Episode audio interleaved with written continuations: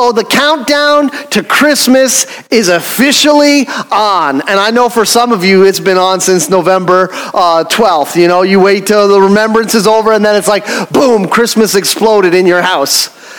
Um, for some of you, you're like, Christmas doesn't explode until December 24th, okay?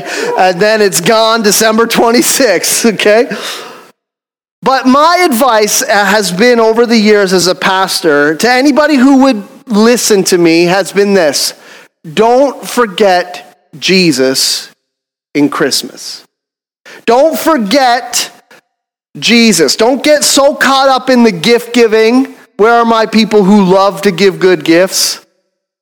Remember, my address is right next door. Um, no, no, don't get so caught up in giving gifts or feasting on food uh, and, and storytelling that we leave Jesus out in the cold. Only thinking of him as we crawl into bed on Christmas morning. I, I, imagine in my mind it's like the mom from Home Alone when she realizes what she forgot. Kevin! And we're like, Jesus! this morning, I would like to zoom out on that thought. Don't just celebrate Jesus on the day that the rest of the world celebrates him. But bring him into all that you do in this Christmas season. Take Jesus shopping with you and your family. Take Jesus through the grocery store aisles. Take Jesus with you to work. There are two times in the calendar year when people around you are actually thinking about God Christmas and Easter. Those are, those are prime opportunities in the calendar year to know for sure that the people around you are thinking something about God. We've even printed, this is a shameless plug, we've even printed up Christmas Eve invitation cards. You don't need to do the awkward inviting. Let us do it for you. Take a handful and give them out to your neighbors and your friends and say, hey, we're having a Christmas Eve service, candlelight Christmas Eve service. Come. We'd love for you to be a part of it. And I'm telling you, I'm telling you, there's somebody in your life who needs you to invite them. Bring Jesus with you. Take those invitations, pray over them before you leave the parking lot to say, say, God, whoever's in my path that needs one of these, make me aware of it in the moment. And just hand them out as you go. And God will drop that into your spirit. He'll drop that into your mind. You, you won't even be thinking of it. You'll be walking the dog, doo, doo, doo, doo, and you'll meet somebody, and then you'll be like, oh, I got those Christmas cards in my pocket. Here, why don't you come? I love this idea because there are many people in heaven because somebody handed them a card one day. And I want that to be a part of your story. And along that line, along the lines of making room for Jesus, I, I read a story this week about how easy it is to miss the important because of the busyness of life. You may have heard this story. It's been around for a little while, but it goes like this. At a metro station in Washington on a January morning, a man with a violin played for one hour. During the time that the hour passed by, the man no, uh, excuse me, a man noticed that there was a musician playing. He slowed and then he hurried on. A short time later, the violinist received his first dollar from a woman. This is a true story. Who threw money into the violin's case, which had been open. He was busking.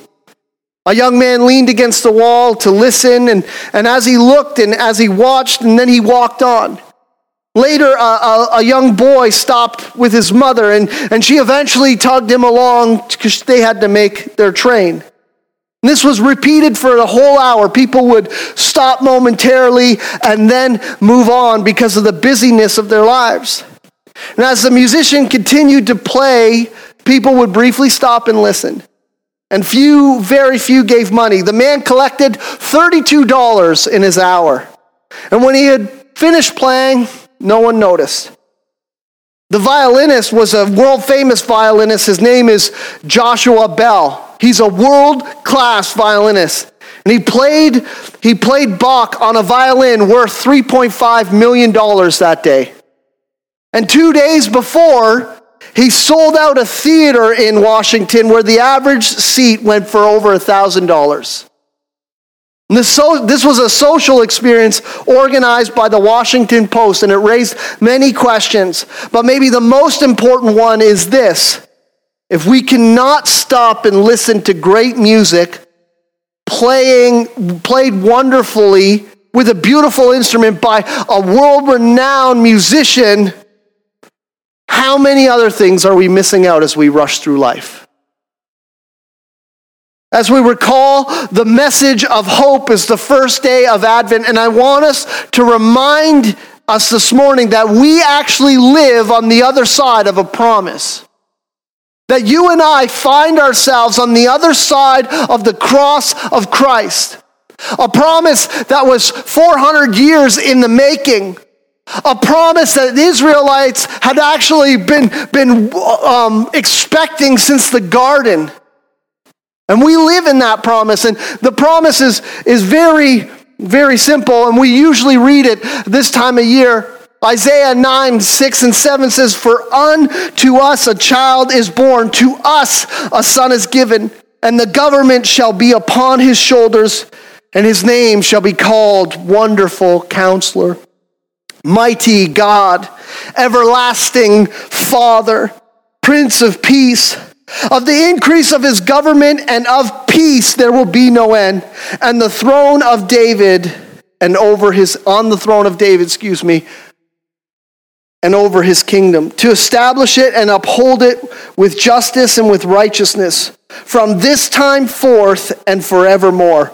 The zeal of the Lord of hosts will do this.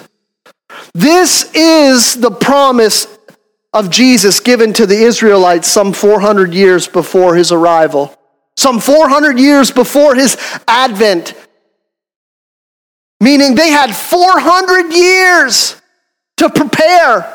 They had 400 years to wait and be expecting. They had 400 years to make their hearts ready to prepare for this promised coming king. However, when he finally did come, in the way that was predicted, those who claimed to be closest to God missed him. They missed him. They ended up opposing him. And eventually, they ended up standing against him to the point of killing him. And I want us to, to recognize that as Christians, we need to be remembering Jesus. We need to be aware of what He's doing in and through our lives. We need to recognize it And in this Christmas season where it's busy and it's so much more busy as we celebrate the birth of Christ. I don't want us to miss Him because the tinsel is fun, because the lights are fun. Look at these Christmas trees. These are actually built by Len. Penny didn't, didn't, didn't share that tidbit painted by Hank, but I, I, I saw these online and I sent a picture to Len and I said, Hey, do you think you could build these? Like in two minutes, he sent back, he, he had a pattern. And I was like, How do you already have the pattern? He's like, Oh, I came across it a few years ago and I just tucked it away. But I don't want us to get caught up in that.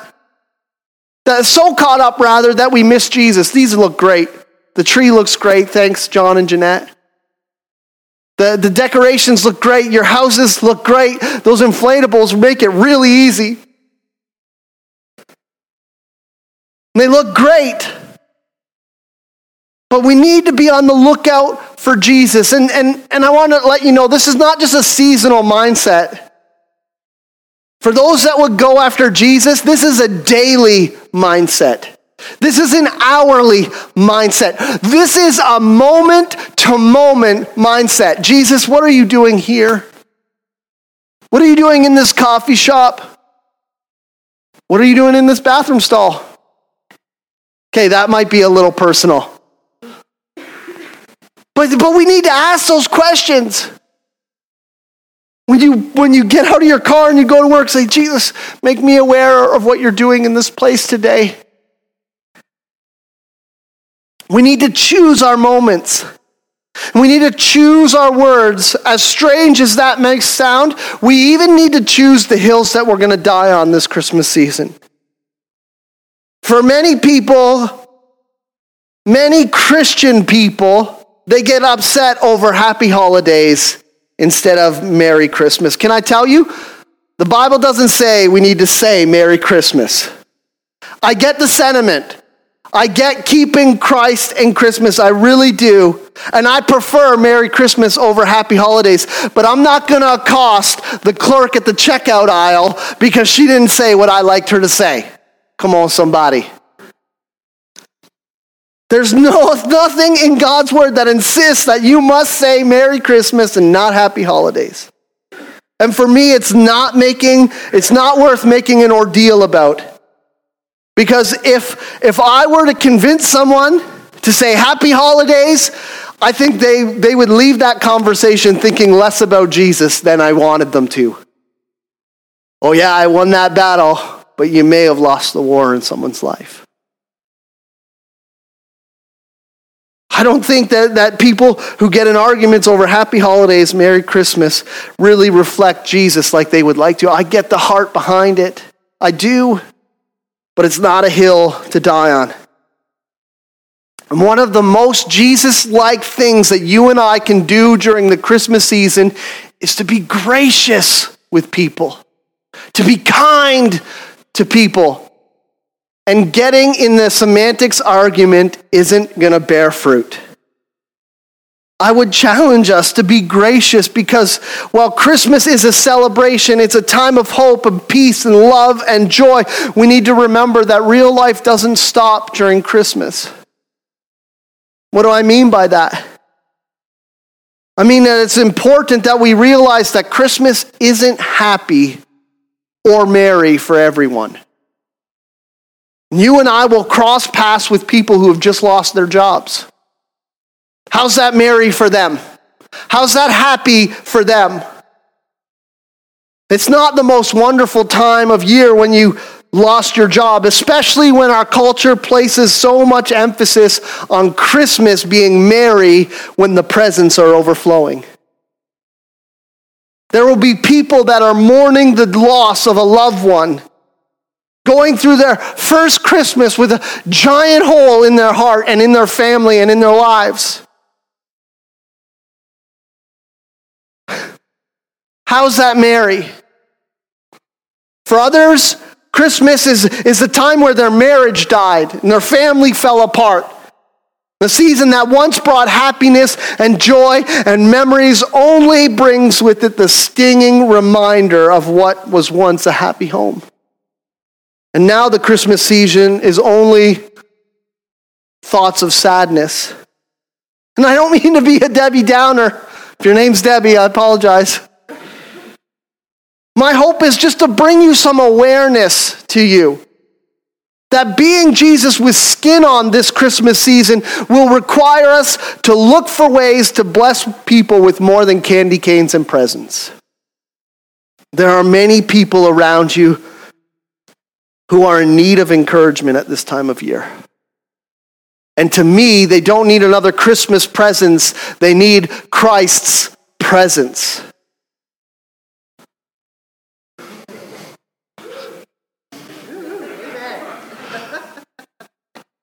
Come on, somebody. They need the wonderful counselor, the mighty God, the everlasting Father, the Prince of Peace. They need to be reminded that Christmas isn't about things, it's not about gifts, it's about a promise. It's about God being with us. And the chasm that once separated God and men has been bridged by the cross of Christ. Come on, somebody. There was once a people who walked in great darkness. That's what, that's what uh, Sam and Chad read. But now we have seen a great light, the light of the world, and his name is Jesus, and you represent him, and I represent him. And there are going to be people around you who, while everybody else is merry and happy and the most wonderful time of year, they're sad and lonely and just holding on. Just get me through another year.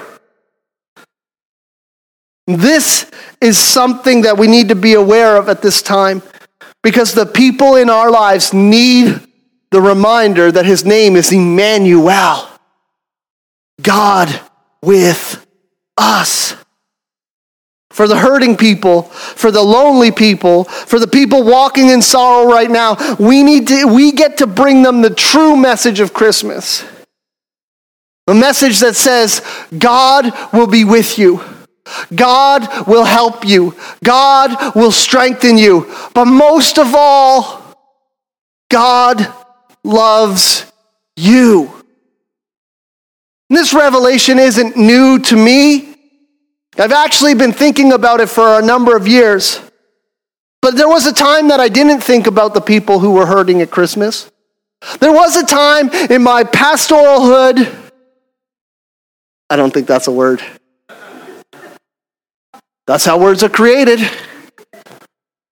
There was a time when I didn't think that. When I didn't think about the lonely or the lost or the broken at Christmas, I was caught up in the joy.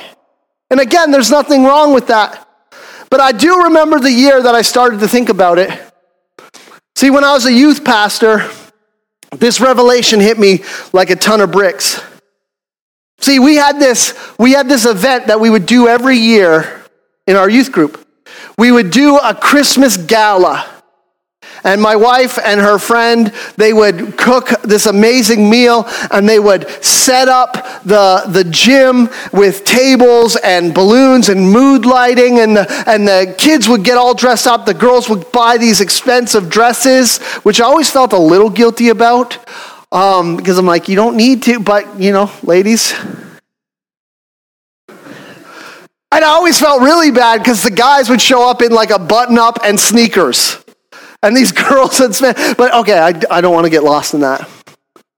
But we would do this amazing gala. We had, we had gift giving and secret Santas and, and a maximum $10 limit, which meant there was always McDonald's gift cards because they're teenagers and 10 bucks actually bought a lot then at McDonald's. And, and, and, it was great. There was, there was music and games and fun. Sarah had, had wrapped all this candy up in a giant cellophane ball, and you got these oven mitts, and you had to unwrap it before the timer ran out or before somebody rolled two sixes or something like that. And we, I, were, it was fun. And one night we were having this great time. And a youth, these two young youth they were dating. And the boy came to me and said, Hey, can we have a couple moments with you? In the middle of this party. And there was no real privacy, so we ended up sitting in my car. They were in the back seat, and I was in the front seat, straining my neck, looking behind me. And uh, and we were like, I was like, what's what's going on? And the girl just burst into tears.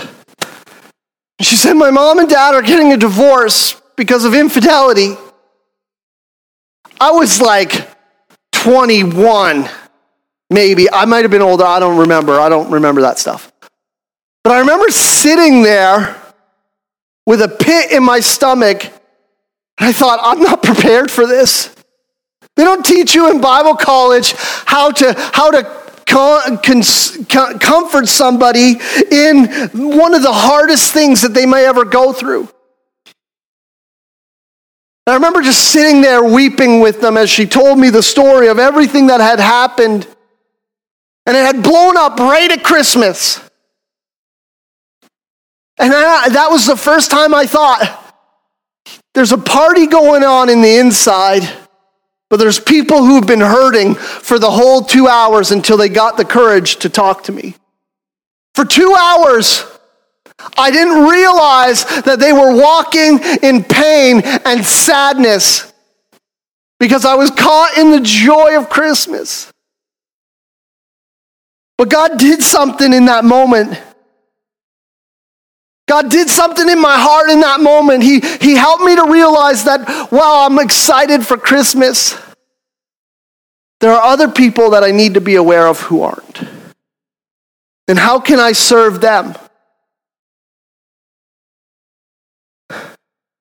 How can I, how can I bring the, the hope and the peace and the joy and the love to people around me who aren't experiencing any of that?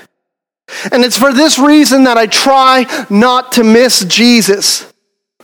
Not because I, I don't want to sit in the seat of the Pharisees, which I don't, but because I don't want to miss the opportunity to share the love of God with those who need it the most.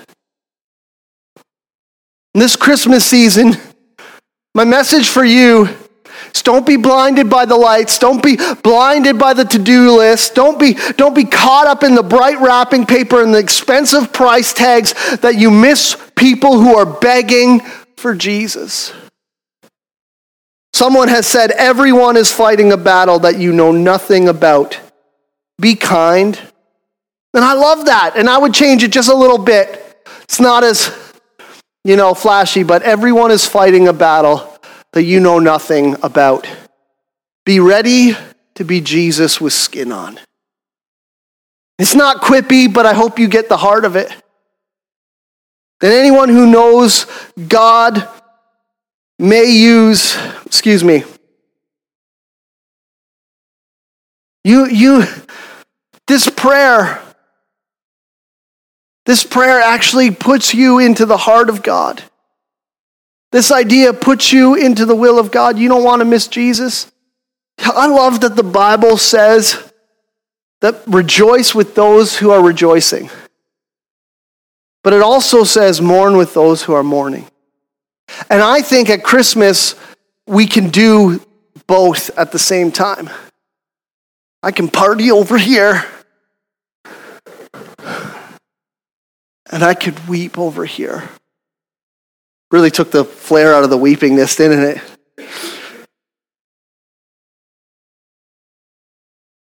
Your voice might be the one that turns someone's Christmas sorrow into Christmas merry. Thanks for tuning in today. We hope that you have a blessed week.